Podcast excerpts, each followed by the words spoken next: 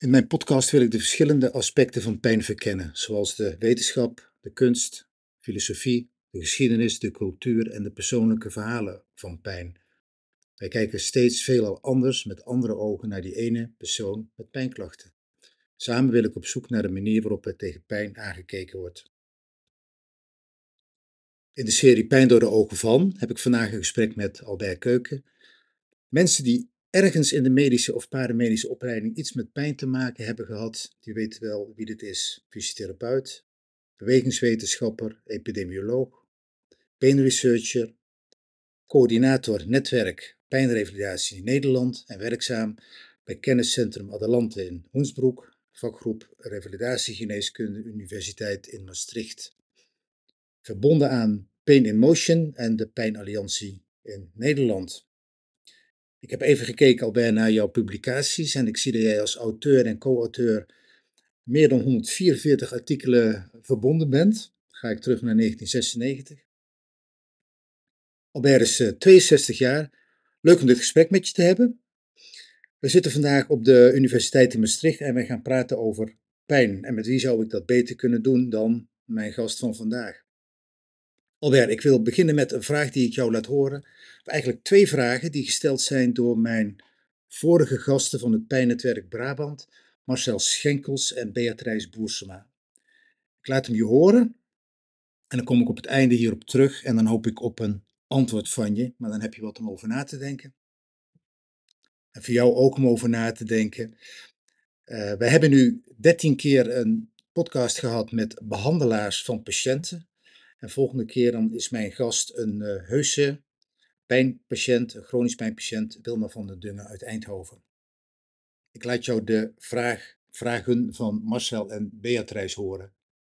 Ja, ik heb net al even aangegeven over die regierol. En ik weet dat uh, al wat Albert, uh, waar Albert ook mee bezig geweest in Limburg, is natuurlijk ook een netwerk, het organiseren, multidisciplinair netwerk. Waarbij ik ook wel begrepen heb dat het best lastig was om de huisarts daar de goede rol te geven.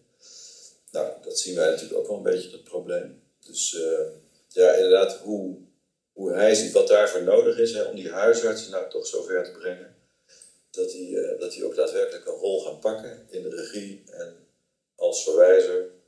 Uh, maar ook dus in de triage, triage en daarna verwijzen. Hoe ze dat, hoe dat beter kan. Dat, ik weet dat, daar, daar, daar zijn ook vast over nagedacht. Wij worstelen er ook mee ben heel benieuwd naar zijn, netwerk, zijn, dat, ja. zijn visie daarop. Ja. ja, dat was een vergelijkbare vraag die ik in mijn hoofd heb. Van hoe slaat hij de brug naar de voorwacht, zeg maar, naar de... Uh, naar degene waar de, ja, de, de of de, fysio, de gewone fysiotherapiepraktijk, waar de vindplaats is ook wel van de mensen met aanhoudende pijn. En hoe zorg je dat die uh, beter gaan samenwerken met het achterveld van alles wat er is aan zorg voor mensen met aanhoudende pijn. Ja, dat is denk ik wel de uitdaging. Te zorgen dat... Ja, ja de tweede vraag die ook wel een beetje mij ook nog... De tweede vraag vanuit mij is ook wel inderdaad... Hoe, hoe krijgen we dat in Nederland nou voor elkaar? We weten, we weten dat heel veel netwerken het proberen of geprobeerd hebben... of bezig zijn om het te proberen. Maar hoe krijgen we dat nou voor elkaar als Pijn Nederland? En er wordt natuurlijk veel over nagedacht. Dus afgelopen najaar nog weer een bijeenkomst geweest. Bij Albert ook allemaal nadrukkelijk betrokken is vanuit de Pijnalliantie Nederland. Maar hoe gaan we nou dat, ja, toch met alle uitdagingen van het systeem, het soort stelsel die er nu zijn, hoe gaan we toch daar iets... Het is een heel verhaal. Ja, inderdaad. Ik kom er dadelijk op terug. Terug naar jouw cv.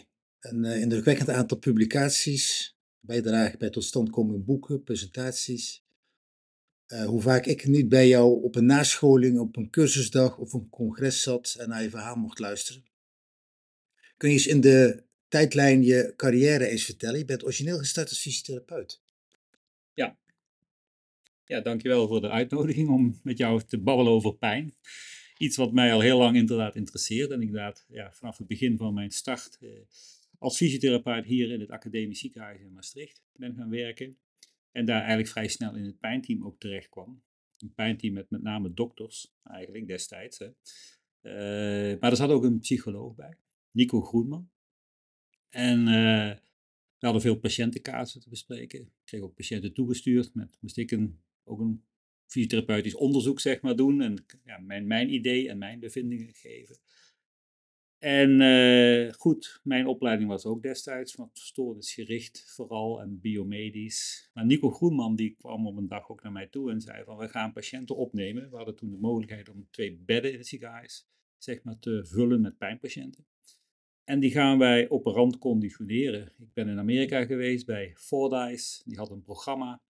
En dat gaan wij hier ook uitvoeren en jij gaat dat doen. Ja, ik was natuurlijk verbaasd en het ging over gedragstherapie voor mij ook iets nieuws en raars. En ik kreeg alle instructies van Nico. Hij ging me daarin coachen. En uh, ja, zo ben ik eigenlijk ingerold. En in het begin was dat voor mij een beetje nou, bizar. Ik vond het maar raar. Um, hoe ik mensen moest benaderen en hoe ik, hoe tegen mensen over tegenover mensen moest zeg maar, ja, reageren met pijn. Um, en in het begin had ik toch zoiets van, nou, dat is niks voor mij. Of wat is dat nou? Maar ik zag wel uh, effecten bij mensen. Ik zag wel iets gebeuren bij mensen. Dat, dat intrigeerde mij om toch daarmee door te gaan. Uh, weliswaar hebben we toen ook gehad over de manier waarop. Het was erg Amerikaans. Uh, mensen kregen een programma, werden daarna uitgeroepen tot pijndeskundige, kregen een diploma en dat soort dingen allemaal. En daar had, zat ik toch heel vaak met gekrulde tenen. Zo van, ja, dat, dat, dat, dat, dat werkt hier niet nee. zo. En toen zeiden we daar, ja, maar je zag wel dat er effecten waren en dat mensen anders gingen bewegen, anders zich gingen gedragen en een stuk, stuk verbeterden. Uh, dus ja, zo is het eigenlijk begonnen. Zo ben ik daar ingerold, ook in die psychosociale zeg maar, kant zeg maar, van pijn. En ben me daar ook zelf in gaan verdiepen verder. En ja, zodoende, ja, god, dan, dan krijg je dat, ja, hoe zeg je dat, pijn me nog meer te pakken gekregen als een complex en maar heel interessant probleem om me daar verder in te verdiepen. En toen ben ik jaren hier in het pijnteam als behandelaar. We hebben hier ook uh, ja, meer, een soort pijnrevalidatieprogramma's opgezet, waarbij een stukje zeg maar, met maatschappelijk werk, psycholoog, praatsessies, counseling-sessies, beweegsessies. We hadden nog een bad hier met hydrotherapie, we deden ontspanning. We deden een combinatie van dingen om mensen toch ja, zeg maar een stukje weer te leren beter te functioneren met hun pijn, dat ze inzicht kregen. Ja, dat heeft zich steeds verder ja, doorontwikkeld eigenlijk. Hè? Ja. Dus zo ben ik erin gerold. En wanneer, wanneer ben jij eigenlijk gestopt in jouw functie als fysiotherapeut? Uh, gestopt, ik heb denk ik uh, dik twintig jaar als behandelaar gewerkt. Combi, dus met ook, ik was ook bij onderzoeksprojecten betrokken of bij andere zaken. Tot we in de jaren negentig uh, werden de academische ziekenhuizen ook pijnkenniscentra. Daar kwamen ook, daar moest een fysiotherapeut, een revalidatiearts, een neuroloog, een psycholoog en een anesthesioloog in zitten. Dus dat, was een soort vereiste, dat er een soort stuurgroep was. Nou, daar ben ik dus hier in Maastricht in terechtgekomen. Dus ik kreeg ook wat te maken met wat beleidsdingetjes. We hebben ook wat dingen ontwikkeld, een consensusrapport of andere richtlijnachtige dingen zijn we toen gaan opstellen. Ik ben toen ook begonnen met meetinstrumenten te, te publiceren, zodat ook we niet alleen maar op nou ja, zeg maar de de testen en de indrukken van, maar ook de, de patiënt, eigenlijk al patient-reported outcomes destijds, uh, te gaan gebruiken om beter die, die ja, triage of dit, dat probleem in kaart te brengen. Uh, dus ik ben eigenlijk op allerlei gebieden toen, toen gecombineerd eigenlijk aan, het, aan de slag gegaan. En uh, toen ben ik in 2004, 2005 zoiets, ben ik overgestapt naar het pijnteam in Hoensbroek, in het revalidatiecentrum. hier in Maastricht was het wat lastiger dat multidisciplinaire en zeker die programma's te draaien qua, qua hoe zeg je dat, qua faciliteiten die we hadden. En in Hoensbroek zat ook een pijnteam dat echt gericht was op uh, uh, ja, pijnrevalidatie. Die hadden ook behoefte aan, zeg maar, uh, ja, doorontwikkeling en een stuk ondersteuning. Daar ben ik toen voor gevraagd en dan ben ik daar gaan werken. Ja. En ja, en zo, ja, eigenlijk ja, rol je van het een in het ander dan. Hè? En, maar nogmaals, chronische pijn ja, heeft me toen al in het begin gegrepen. En op allerlei manieren heb ik me daarin verdiept. Dus als behandelaar, als onderzoeker, maar ook een stukje beleidsmedewerker. Dus een beetje ja, richtlijnachtige dingen ben ik mee aan de slag gegaan. Wat, wat trekt jou zo in, dat, in het fenomeen pijn? Ja, pijn is denk ik wat, ja, iedereen kent het. Je kent het zelf ook natuurlijk. En het is een vervelend iets. En die chronische pijnpatiënt die staat echt in de kou. Je ziet dat dat toch, uh, ja, hoe zeg dat, die mensen zijn heel lang op zoek naar een verklaring. Uh, worden vaak van kastje naar de muur gestuurd. Er is uh, onvoldoende kennis over. Terwijl, ja, wat ik al zei, ik heb in de loop der jaren natuurlijk de kennis zien groeien. Maar je moet je erin verdiepen, want in je opleidingen is het vaak beperkt, komt het beperkt aan bod. Het is nu natuurlijk een stuk verbeterd al inmiddels, maar ik denk nog dat de opleiding in de zorg, uh, thema pijn, onvoldoende goed uh, ja, zeg maar onderwijzen. Ik heb zelf ben betrokken op Zuid Hogeschool hier. Bij de opleiding fysiotherapie hebben we een minor opgezet. Samen met Huub Doutsenberg. Pijn en het brein.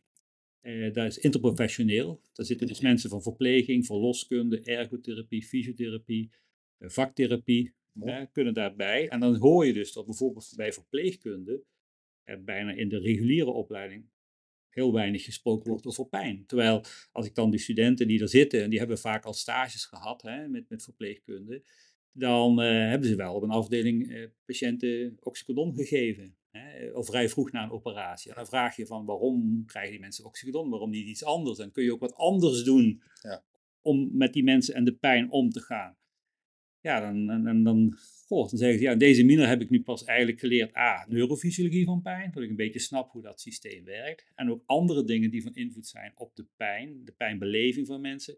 Ja, daar hoor ik nu eigenlijk het eerst wat van. Hè? Dus dan zie je dus, denk van ja, die hebben zoveel te maken met mensen met pijn. We weten dat nu heel snel die zwaardere opiaten worden voorgeschreven met soms met niet goed, goede nazorg, met alle gevolgen van dien. En degene die ze geven, het is niet de verpleegkundige die het geeft, maar het wordt voorgeschreven, maar de verpleegkundigen delen natuurlijk uit en, en, en zijn er ook bij betrokken.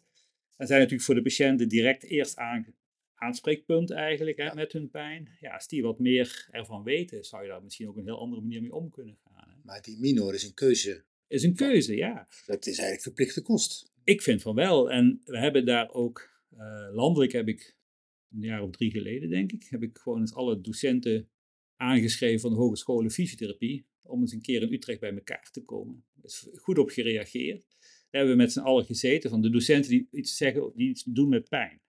Ja, we, we, we zijn nog een keer bij elkaar gekomen. We willen het ook vervolgen om te kijken, kunnen we dat niet uitwisselen? Wat geven we aan onderwijs en hoe kunnen we dat verbeteren? Uh, maar dan hoor je ook dat ze natuurlijk in de opleiding de strijd aangaan met andere docenten die weer dit, dat. En het, er is maar een bepaalde tijd en dan zie je dat pijn een beetje, ja, toch, toch door iedereen niet zo serieus genomen wordt. Terwijl als je dan zegt hoeveel procent van de fysiotherapeuten heeft dagelijks te maken met pijn. Ja, dan denk ik dat iedereen dat heeft. En de percentage patiënten wat met pijn komt, is misschien ook in de 90% ergens waarschijnlijk. Hè? Dus het is een bazaal iets om, te, om meer over te weten. We hebben een, uh, een standpunt geschreven aan de KNGF voor pijn en fysiotherapie. Daarin hebben we ook geconstateerd dat het onderwijs onder de maat is. Maar dat standpunt hebben we dus bij het schrof ingebracht. Het schrof werd dat dan een beetje bepaald binnen de opleiding in Nederland. Nou ja, wat zou in een curriculum of wat adviseren zij? Ik heb dat daar ook uh, kort mogen toelichten. Uh, het feit dat pijn dus veel breder of veel ja, met iets meer diepgang zou mogen worden onderwezen. Ja, en dan houdt het schrof zich dan zo heel oppervlakkig van, ja, uh, wij richten ons op richtlijnen, dit is een standpunt, we weten niet wat de status is van een standpunt, hè. dat wordt een beetje semantisch, krijg je dan.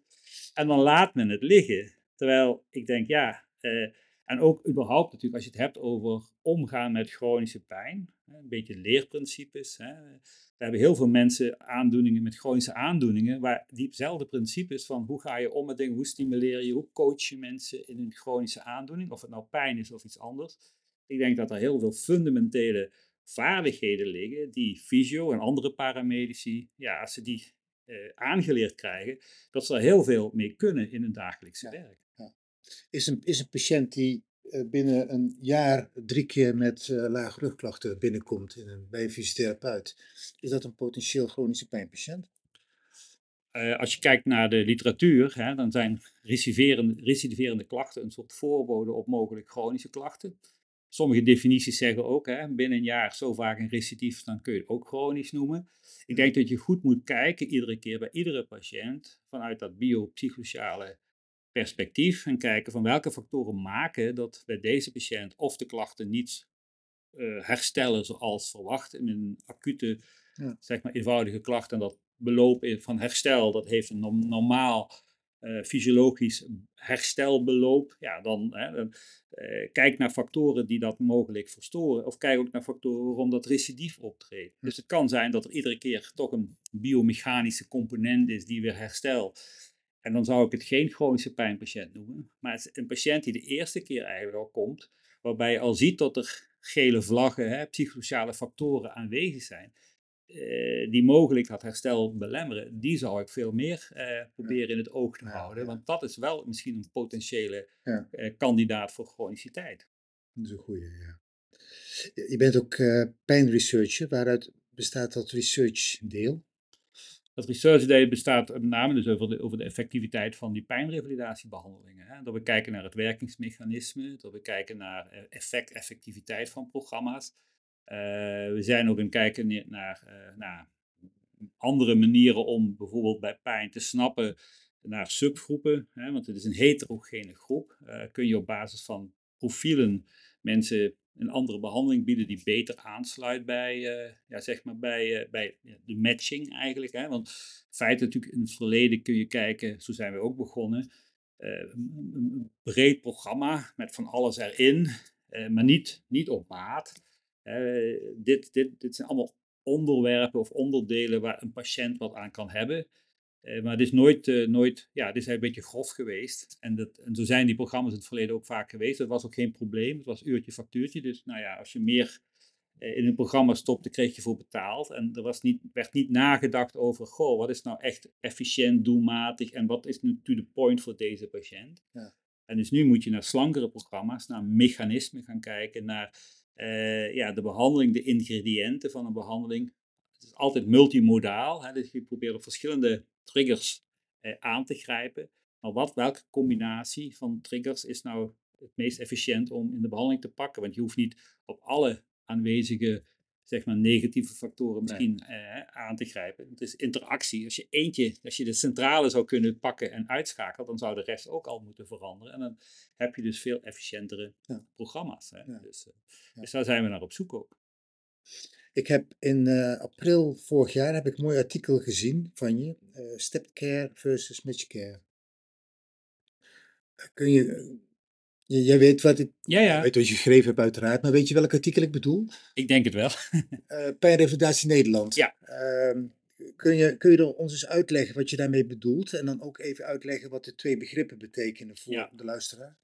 Ja, stepped care is natuurlijk het principe wat we nu doen. Eigenlijk dan begin je met de simpelste behandeling, goedkoopste behandeling ook vaak voor de grootste groep mensen. En als je met een Laten we dan maar even het voorbeeld noemen pijn. Hè. Dan heb je ook die WHO-ladder. Je begint met een paracetamolletje. Of eigenlijk begin je eerst met een advies uitleggen. En de patiënt gerustgesteld hoef je misschien niks te doen. Dan gaat hij naar huis en het geneest vanzelf. Nou, heeft hij wel iets extra nodig, dan is misschien een paracetamolletje uh, uh, al voldoende om te helpen. Um, als dat niet is, ja, dan moet je wat zwaarder geven. Als dat ook niet helpt, dan moet je weer wat intensiever zwaarder. Hè. Dat is stepped care. Je bouwt eigenlijk op naar gelang van uh, ja, zeg maar de simpelheid van behandeling, maar ook de kosten van een behandeling. En daarmee denkt men dan meestal van, dan heb ik de grootste groep, die, die wordt dan al geholpen. En dan krijgen maar een paar mensen die wat duurdere behandeling. Hè. Dat is het idee van step care. Dat, zo, zitten, zo kijken ook de zorgverzekeraar naar. Ehm, maar goed, op het moment dat je weet, op basis van een profiel van een patiënt, ja, dat simpele advies of dat paracetamolje gaat niet helpen, dan zou je het liefst meteen opschalen naar die behandeling die het meest passend is bij het ernst van het probleem. Uh, want dan heb je matchcare. Dan zeg je, je, de intensiteit en de aard van je behandeling, dat moet matchen met het ernst en de aard van het probleem van deze patiënt. Welke factoren houden dit probleem in stand of veroorzaken dit probleem? En daar moet ik een interventie op loslaten. Um, maar dat, dat is natuurlijk dan, ja, het moeilijk is dat je dan opschaalt naar, uh, ja, hoe zeg je dat, meteen duurdere zorg dat is iets wat op dit moment natuurlijk eh, ja, gevoelig ligt. Hè? Moet je dat wel doen? En ook kunnen we dat goed matchen? Dat, dat, daar zitten nog vragen in. Want ja, we weten nog niet altijd van hoe we die matching moeten maken. Uh, dus dat, is dat, dat zou je met matchcare willen. Dus de juiste zorg op het juiste moment bij de juiste patiënt, zoals ook het rapport heet. Het nadeel van stepcare is ook natuurlijk dat het eigenlijk uitgaat van uh, dat alles te genezen is. dus je, hebt gewoon, je moet gewoon een iets zwaardere behandeling doen. Als je het hebt over een aandoening die niet geneest, of niet te genezen is, een chronische aandoening, moet je misschien ook anders gaan denken. Want dat is niet een eenvoudige oplossing en dan is het probleem opgelost. Als je ziet dat een probleem een chronisch probleem is geworden of wordt, ja, dan heb je toch een andere ja, manier van werken nodig. Hè? Dus dat, daar zitten twee dingen door elkaar vaak. Hè? Dus uh, die effectiviteit, maar ook de gedachte dat alles uh, oplosbaar is met een, met een combinatie van opbouwende behandelintensiteiten. En daarom pleiten wij meer voor matchcare, omdat we heel veel zien dat heel veel patiënten in het begin al als nou, chronisch kunnen geduid worden, maar doordat ze lange tijd simplistisch monodisciplinair behandeld worden, je eigenlijk als zorgorganisatie mee bijdraagt aan het chronisch worden van dat probleem. Want die patiënt A, die gaat van A naar B, hoort allemaal verschillende diagnoses of verschillende uitleggen, krijgt te horen, oh, we kunnen u beter maken, wordt niet beter, teleurgesteld, frustratie, ja, noem maar op. En de wachttijd tussen behandelaars is al, hè, zit al tussen, dus met andere woorden, dan wordt een probleem vanzelf al chronisch. Terwijl soms in het begin natuurlijk, of in een vroege fase, al vaak zichtpress ook andere factoren een rol spelen. En dat, ja, dat is ook hoe de zorg op dit moment georganiseerd is. En dat maakt dus dat het bijdraagt aan chronisch worden van, van bepaalde klachten. Heb jij daar reacties op gekregen? Of, of merk jij dat daar dat jouw woorden impact hebben en dat daar iets mee gedaan worden? Of, of werkt dat zo niet? Nee, dat heb ik niet zo. Ik denk dat er genoeg mensen zijn die dat wel uh, mee beamen. Uh, maar aan de andere kant, ja, hoe zeg je dat? Uh, het is natuurlijk ook gewoon hoe het nu loopt met marktwerking. Hè? Mensen, ehm, ja, het sneller doorsturen aan anderen omdat ik niet op de, dat, dat jij bij mij niet op de juiste plek bent. Ja, dat gaat ook ten koste dan van het inkomen. En dat is natuurlijk ook een belangrijke trigger. En dat, dat vind ik ook, ja, dat is ook heel logisch en heel begrijpelijk. Dat ja, je moet al goed zitten, goed geautoreerd zijn om dat goed te kunnen handelen, denk ik. Dat je, ja, dat het, ja, dat het systeem ook maakt dat je op die manier blijft werken. Hè? Dus je krijgt ook geen prikkel om het anders te doen. Hè? Je wordt ook niet beloond als je een patiënt op de juiste plek zorgt dat hij op de juiste plek komt. Maar, en dan komt hij niet bij jou, maar bij een ander. Maar jij wordt daar niet voor beloond of je hebt daar geen, ja, hoe zeg je dat, geen incentives van. Hè? Dat, dat maakt ook dat het systeem zichzelf op die manier ook in stand houdt. Ik hoorde ook van een netwerk hier bij ons, en natuurlijk van therapeuten, ja, maar als ik niet doe, als de patiënt dat niet wil, dan gaat hij naar een ander en die doet wel bijvoorbeeld passieve therapie, terwijl wij nu zeggen, ja, probeer kijken meer naar een actieve benadering. Ja, als je dat hebt, ja, dan zit je natuurlijk steeds in een dilemma. Daar kan ik me iets heel goed bij voorstellen. Het is natuurlijk, hè, je moet ook zorgen dat ja, je onkosten per maand uh, natuurlijk gedekt worden, et cetera, je inkomen er is. Dus het is wel best een lastige uh, dilemma om, om ja, daarmee om te gaan. En zolang de patiënt de kans heeft om te gaan waar hij wil, en dat ook vergoed kan worden, dan, ja, dan zie je dat dat systeem zich op die manier in stand houdt. Maar als jij als huisarts de patiënt, als je goed luistert en meteen doorstuurt naar de juiste uh, eerste of tweede lijnsdiscipline, en dat gaat heel goed, dan ben je ook meteen een hele goede huisarts, denk ik. Hè? En op het moment dat ik als fysiotherapeut zeg van dat is niet mijn métier, ik heb een collega in een ander dorp of in een andere stad en daar ben jij beter op je plek, dan is dat misschien voor mij financieel een, ja, laten we, het, laten we het dan toch maar een minpunt noemen, maar dan ben ik ook wel meteen wel weer een goede fysiotherapeut, denk ik omdat ik goed doorverwezen heb.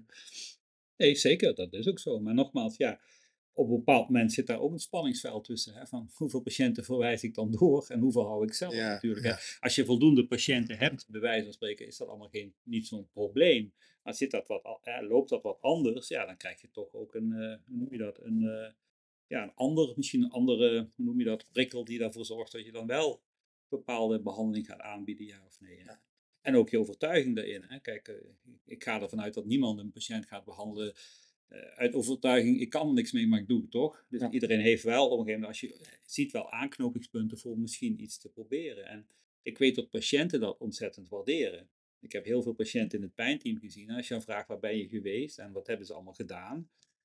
Ja, dan zeg, eh, zeg heeft het geholpen? Nee, maar het was wel zo'n goede therapeut, want hij heeft zijn best voor mij gedaan. Hij heeft wel geprobeerd mij te helpen. En dat waarderen mensen natuurlijk. En dan krijg je ook terug. En dat maakt ook dat je natuurlijk Absoluut. geprikkeld wordt om, om dingen te doen. Want uiteindelijk wil je graag iemand helpen. Hè? En dat, dat, dat, is de basis. En ja, dat, uh, alleen ja, wanneer help je iemand? Hè? Dat is natuurlijk altijd een, een lastige vraag. Ehm, zoals gezegd, je bent ook pain researcher. De, de zienswijze over pijn zijn in de loop van de jaren toch wel veranderd. Hè? Wij, zijn, wij zijn beide vroeg zestigers, opgeleid met uh, Melzek en Wall. Uh, CRPS was een lokale ontstekingsreactie. Fysiotherapeuten mochten geen pijn toevoegen in de behandeling. Er kwam mevrouw Schinka, die liet ons inzien dat we anders naar pijn konden gaan kijken. Toen kwam credit activity, credit exposure, pain exposure. Inmiddels de transitie naar de psychosomatiek. Mensen is een biopsychosociale eenheid, dat model. We kennen nu Mosler, Butler, mostly Butler, uh, Ten, uh, Hacker. Um, waar, waar, waar gaan we naartoe? We hebben nog meer mogelijkheden, functionele MRI. We kunnen meer beeldvorming, we kunnen de diepte in. Waar, waar, waar gaat het eindigen? Ja, goede vraag, goede vraag. Het is inderdaad, ja, wat jij zegt. Hè. Uh, soms denk je van er, er, verandert niet veel, maar als je terugkijkt, ja, zoals, wij, zoals, zoals wij dan nu inderdaad naar een hele lange periode kunnen terugkijken, is er best heel veel veranderd. Um, zeker qua, op het gebied van kennis is er steeds meer. Dat wil niet zeggen dat alle kennis ook door, hè, wat, wat we net zeiden, doorgedrongen is in die opleidingen en, en alle kennis ook al ja, overgedragen wordt nu naar de, de jonge, jonge professionals eigenlijk. Hè. Dus daar zitten nog wel wat gaten, denk ik. Het loopt altijd, de praktijk loopt altijd wat achter op het kennisniveau van. Dat merk je. Uh, ja, het biopsychosociale, ja zeker, dat is, dat, is, dat is breed. Alleen ook daarin geldt, ja, um, soms blijf je toch zien dat we dan toch nog in die, in die dichotomie blijven. Hè?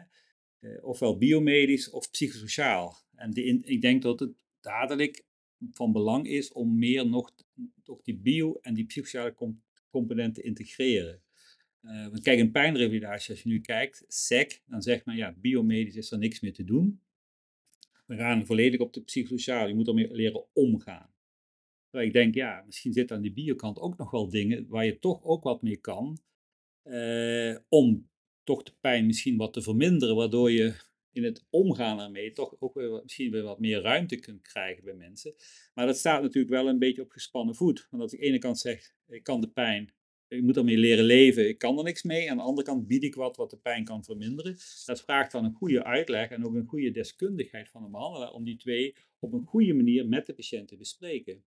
Want je merkt wel dat patiënten natuurlijk als ze iets krijgen waar de pijn wat minder van wordt, dan zeggen, goh, doe daar nog maar wat meer van. Hè? Of kunnen we dat niet wat vaker doen? Dus je moet wel goed die balans vinden dat het pijn verminderen ondersteunt in het proces om er dagelijks mee te kunnen functioneren. Maar niet tot het een de, overhand krijgt. Maar hoe krijg je daar een gezonde mix in? Dat vraagt wel eh, ervaring, deskundigheid en kennis van het hele systeem. Maar ik denk dat daar nog wel meer winst te halen is.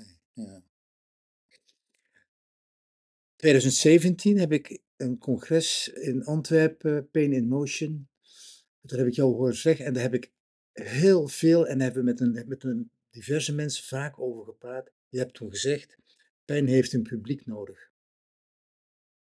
Kun jij dat eens uitleggen? Nou, dat, was, dat is een Chinees spreekwoord, hè? hebben we toen okay. uh, overgenomen ergens van. Uh, dat heeft te maken met natuurlijk met uh, op het moment dat je pijn bekijkt ook vanuit de operante conditionering. Hè? Want dat gaat over pijngedrag. Hè? de manier waarop je je pijn uit, dat, heeft, dat, dat roept iets op uit in de omgeving. Dat kan van alles zijn, maar dat, en dat kan dus een bepaalde bekrachtiging zijn van pijngedrag. Dus als ik pijngedrag vertoon, en ik krijg daardoor aandacht uit mijn omgeving. En die, en ik, en ik, ja, die aandacht vind ik heel prettig. Want ik bijvoorbeeld, als ik gewoon aandacht vraag, dan krijg ik het niet. Maar ervaar ik pijn en ik laat dat merken. En dan reageert mijn omgeving. Dan leer ik onbewust hè, dat, uh, dat ik met pijn iets krijg wat ik zonder pijn niet krijg. En dat is dat. Huilen snoepje. Ja, bijvoorbeeld. Hè? Eh, dan, dan, heb je een, dan, dan is er een bekrachtiging vanuit de omgeving. En dat in, bij sommige mensen, bij sommige patiënten, eh, zijn, dat, zijn dat leerprocessen die, die optreden, die onbewust optreden. Het is niet dat mensen dat, hè, mensen, ja, dat wij leren allemaal op die manier. Hè? Want kijk ook naar de dolfijnenshow, hè? Die, die springt door de hoek, krijgt meteen een visje. Hè? Beloning voor iets doen, dat, hè, positieve bekrachtiging, dat leidt tot ander gedrag. En daar, daar, daar heeft dat mee te maken. Dus, en het is lang niet dat bij alle patiënten dat natuurlijk, uh, of alle mensen met chronische pijn dat speelt, maar er zitten leerprocessen van hoe de omgeving reageert. Ja. En dat kan positief zijn, hè? het kan de pijn versterken, het kan ook stress opleveren. Het kan op allerlei manieren, dat, dat zal per persoon geanalyseerd moeten worden. Ja. Van hoe speelt die omgeving, welke rol speelt die omgeving? Ehm, ik heb een paar eh, afleveringen geleden heb ik een gesprek gehad met eh, Gijs van den Boogaard, hoofdzorg in Koop VGZ. Daar is gesproken over het probleem van de pijn, uiteraard, eerste, tweede lijn, maar ook het kostenplaatje, wat het alles eh, met zich meebrengt. Ehm, de rol van de eerste lijn zou daarin, van de fysiotherapeut in de eerste lijn, zou wat groter kunnen zijn. Hoe kijk jij hier tegenaan? Ja, ik denk dat de, de rol van de eerste lijn überhaupt groter eh, kan zijn. Eh, zeker de fysiotherapeut. Die is A, eh, breed vertegenwoordigd in de eerste lijn, vrij toegankelijk. Dus die, die, die kunnen heel snel mensen, of die zien heel veel mensen, die ook heel snel komen, ook zonder dat ze naar de huisarts gaan. Nu wordt er alleen maar gekeken naar de rode vlaggen, hè? is iets pluis of niet pluis. Je kan natuurlijk ook vrij snel, met, tegenwoordig zijn er eh, ja, kleine instrumentjes, hè, vragenlijstjes, eh, kun je screenen kijken, zit er ook een psychosociale component. En op die manier kun je dus al, al dat, dat probleem wat zich dan bij jou het als eerste manifesteert, toch al een beetje bekijken van oké, en, en hoe ontwikkelt zich dat dan? En dat je dus ook al sneller dan op een gegeven moment aan de bel kan trekken. Ehm, en dus ook met de huisarts, met iemand anders in de eerste lijn, kunt communiceren over, eh, moeten we dit niet breder aanpakken? Dit vraagt wel op een gegeven moment een goede afstemming in de eerste lijn. Met je huisarts, met eventueel anderen, dat je dus ook, want daar, daar komt het dan op neer, meer een gemeenschappelijke visie hebt op pijn en op Ja. eh, bepaalde problemen. Hè? Want op het moment dat ik ga roepen, ik zie dit en dat, maar de huisarts heeft een heel andere theorie of gebruikt een heel ander model, en hè, dan, spreken, dan, dan zie je dat matcht niet en dan spreken we langs elkaar door of dan begrijpen we elkaar niet. Dus het begint in samenwerking altijd met een gemeenschappelijke visie, hè, van hoe kijken we naar een afspraak over rollen en taken. Maar ik denk zeker dat de, de signalerende rol voor een dreigende chroniciteit, eh, die ligt bij iedereen in de eerste lijn. En de visio, nogmaals, is daar prima voor geoutilleerd. Vrije toegankelijkheid, veel, ja, op alle plekken in het, ja, zeg maar, is- zit er een fysiotherapeut. Dus dat is bij uitstek wel iemand die dat zou kunnen doen. Dat hebben we ook benoemd in het, stappen, in het standpunt eh, pijn en fysiotherapie van het KNGF. Dat daar een kans ligt voor de fysiotherapie om daar een bepaalde rol te nemen. Alleen die rol is officieel nog niet, niet zo, maar daar zouden we wel aan kunnen werken. Dat je daarmee zegt van een signalerende rol eh, heeft, eh, heeft voordelen. Want hoe eerder we een patiënt eh, detecteren als dreigend chronisch, hoe eerder we wellicht een andere beleid kunnen inzetten. Zou dat inhouden dat, dat de, chronisch, de behandeling van de chronische pijnpatiënt in de eerste lijn in de basiszorg zou kunnen komen? Als je kijkt naar de kosten die chronische pijn uiteindelijk met zich meebrengt en uiteindelijk de winst die je haalt in het voorkomen van jarenlange trajecten door in de zorg van die naar die en die naar die, denk ik zeker dat dit een eh, enorme besparing kan gaan opleveren. Dat, Ja. dat denk ik zeker, ja. En ook een hoop, ehm, ja, hoe zeg je dat, verlies aan kwaliteit van leven kan voorkomen van patiënten. Want wat wij zien in de revalidatie is mensen komen pas na acht, negen jaar klachten, of klachten, ja, klachten en dus allerlei behandelingen in de eerste lijn, of eh, überhaupt in het circuit, dus niet alleen in de eerste lijn, maar ook in de tweede lijn andere. Mensen zoeken stad en land af voor een oplossing. Hè? Eh, en uiteindelijk, als ze dan niet meer kunnen, ja, dan zijn ze bereid om ook naar die revalidatie te gaan. Want dat is natuurlijk een tweede keus. Ja. Kijk, eh, eerst, en dat wil iedereen, eerst wil ik van mijn pijn af. En als ik van mijn pijn af ben, ben ik ook van allemaal andere problemen verlost, om het zo maar te zeggen. Hè? Maar ja, als dat niet lukt na een tijd lang, dan, dan komen mensen pas naar revalidatie. En dat is jammer, want het gaat niet om eh, het pijn dan op te lossen door eerder revalidatie te doen, maar wel het voorkomen van het neerwaartse spiraal van slechter functioneren, van verlies van werk, van verlies van sociale Ja, contacten, precies. et cetera. En dat, en dat kan best ook een tweesporenbeleid zijn. Dat je zegt, we gaan dat al in gang zetten. En tegelijkertijd houden we in de gaten. eh, misschien moet er nog wat diagnostiek om, om gerust of zeker te zijn. Maar, daar kun je een, maar dan heb je wel gezamenlijke visie nodig. Om dat samen goed, goed vorm te geven. Mijn volgende vraag moet ik inleiden. Waar gaat het nou mis? Heel zwart-wit gedacht. De kosten van de ziekte, van de, van de premies gaan omhoog. We hebben 20, 25 miljard per jaar nodig om de chronische pijnpatiënt te kunnen behandelen. Het wordt alleen maar meer. de politiek heeft er in de afgelopen verkiezingen weinig aandacht voor gehad, want die had ook op het bordje heel veel andere dingen liggen die potentieel belangrijker waren. En ik denk dat niemand zijn, ving zijn vingers eraan wilde branden. Ehm, jij kent dat landschap goed. Hoe, hoe, hoe kunnen wij dit volhouden? Als je nou met een helikopterview op dat hele probleem kijkt, wat, waar gaat het dan mis? Wat kunnen we nou veranderen om daar een halt aan te roepen of een andere wending aan te geven? Dit is niet vol te houden. Ja, goed. Als ik daar even zo het antwoord op kon geven. Ik dat kom, ik kom naar. Maastricht gereden om het antwoord. eh, Nee, ja, goed. Kijk, ik denk dat het begint bij eh, een stukje maatschappelijk bewustzijn van wat pijn is. Dat begint eigenlijk al heel vroeg dan eigenlijk in je jeugd. Hè? Je le- Je leert als kind het concept pijn. Hè? Dat is iets wat geleerd wordt. Is, pijn is niet iets wat er is en dan snappen we dat. dat als kind ga je dat leren. Eh, dat zenuwstelsel moet rijpen.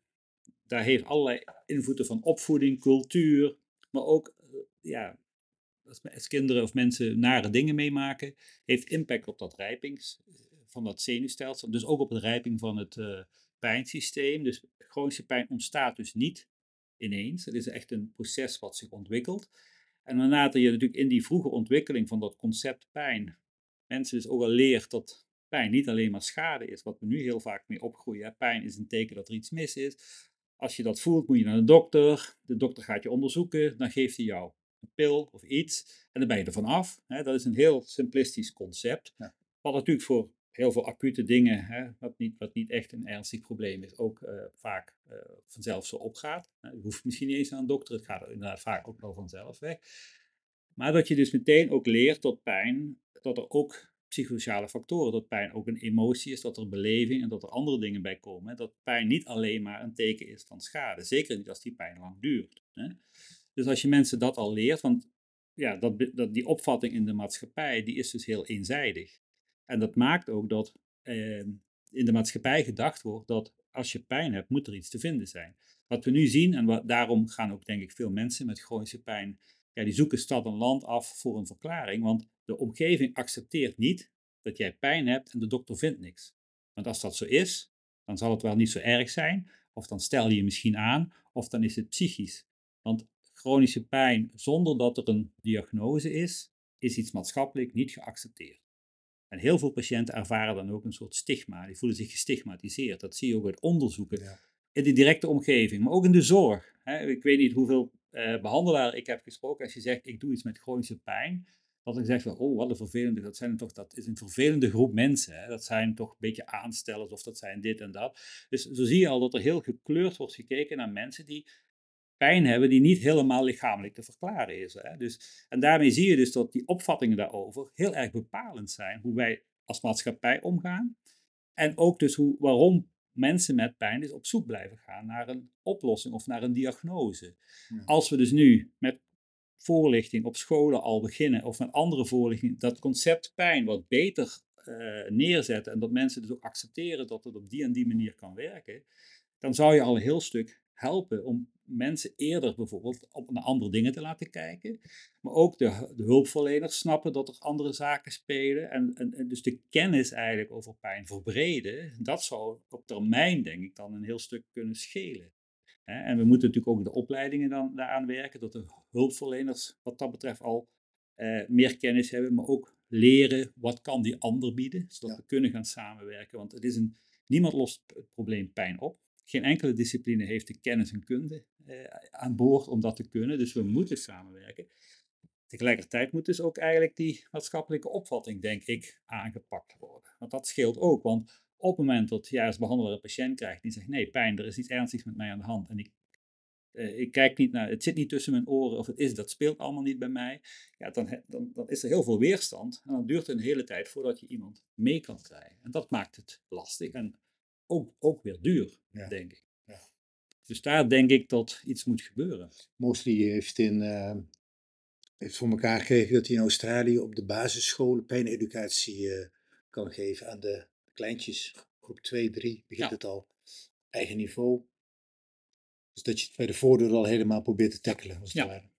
En hier in Nederland, uh, binnen het netwerk Pijnrevalidatie Nederland, in Heliomare, zit Kitty Rumping. Ja. Die doet dat ook. Die heeft ook een boek en een werkboek voor kinderen. Die gaat ook op scholen langs al. En die geeft ook voorlichting over chronische pijn. Dus het is in Nederland ook al. Alleen nog, ik denk niet, ja, nog niet zo vrij verspreid. En ook niet uh, in de basis opgenomen bij iedereen. Het is goed om daar aandacht aan te besteden. Ja, ja. ja. zeker. Um, heb jij nog uh, ambities voor jouw vakgebied? uh, ja, ik heb nog gedacht dat ik, hè, ik denk voor het einde van mijn carrière is pijn de wereld uit, zo gezegd.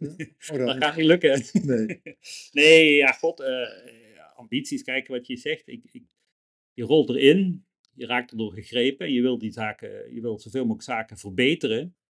En wat ik gemerkt heb, is dat ja, veranderen, verbeteren gaat traag.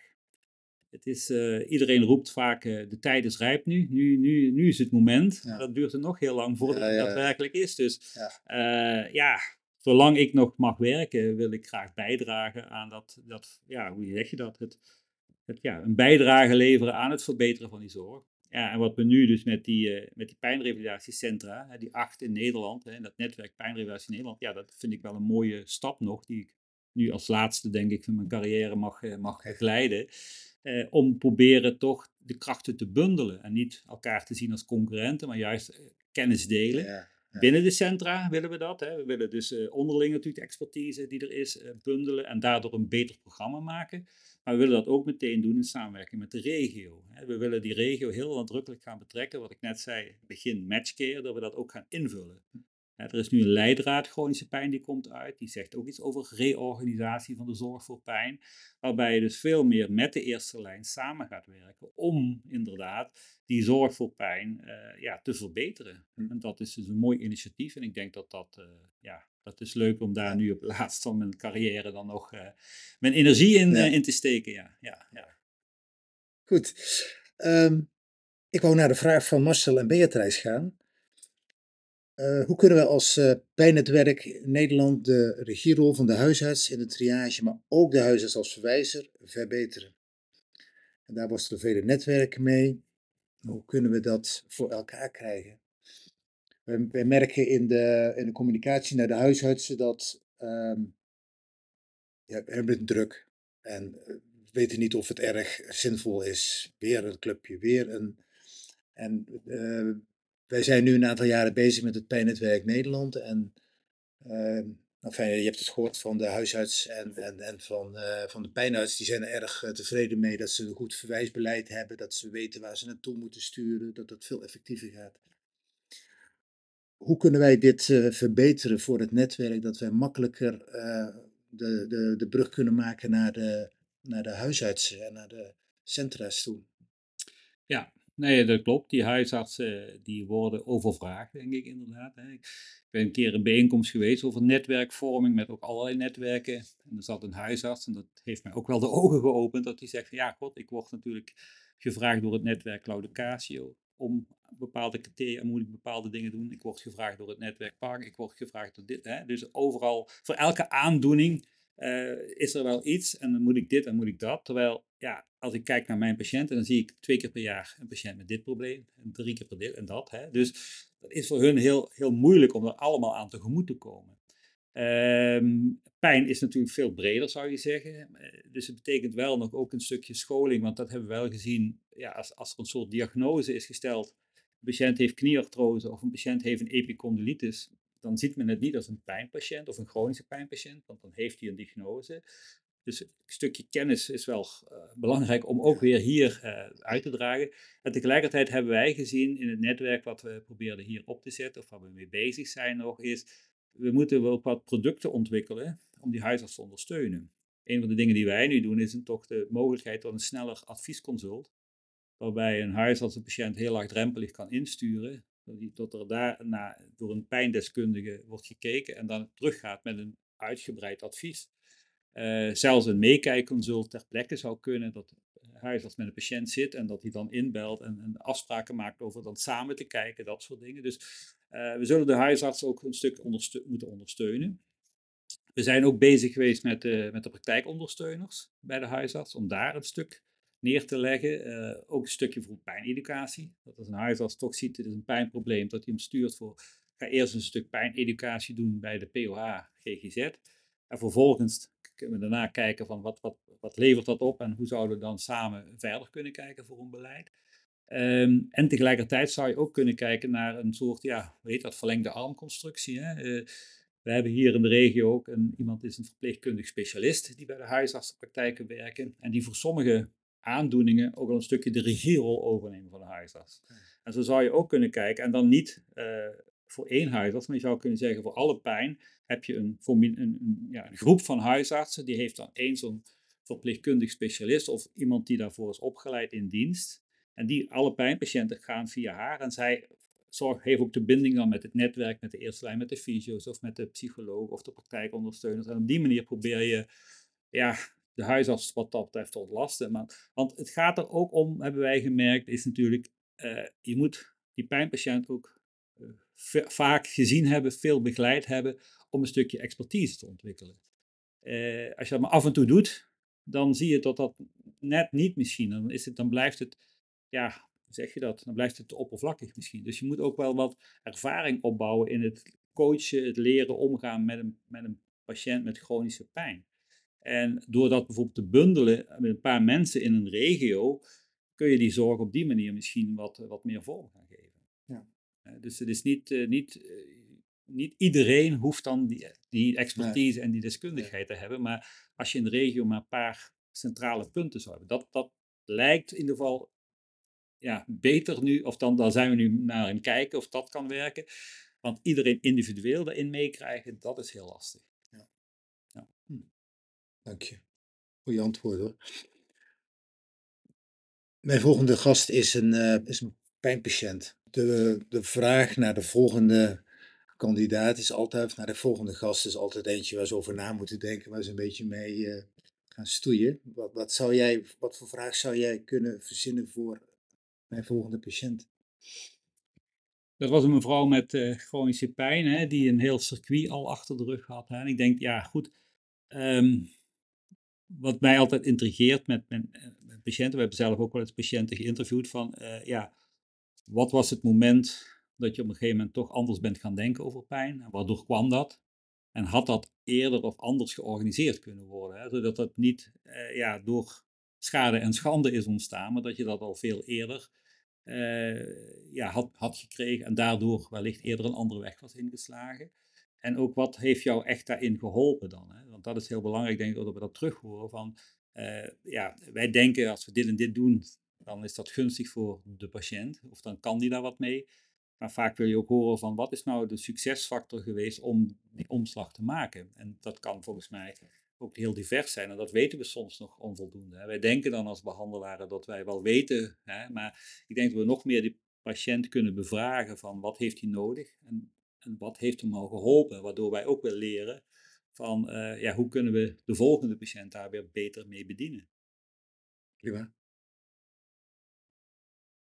Wat mij betreft het einde van het gesprek. Wil jij nog ergens op terugkomen? Nee, ik denk ja. Je zou nog heel lang kunnen praten. Wij kunnen uren vullen over pijn. Dat, gaat, is het ja. probleem niet. En, dat is, en ja, nogmaals. Maar ik denk dat we moeten allemaal, en ook ja, de politiek moet het besef ja.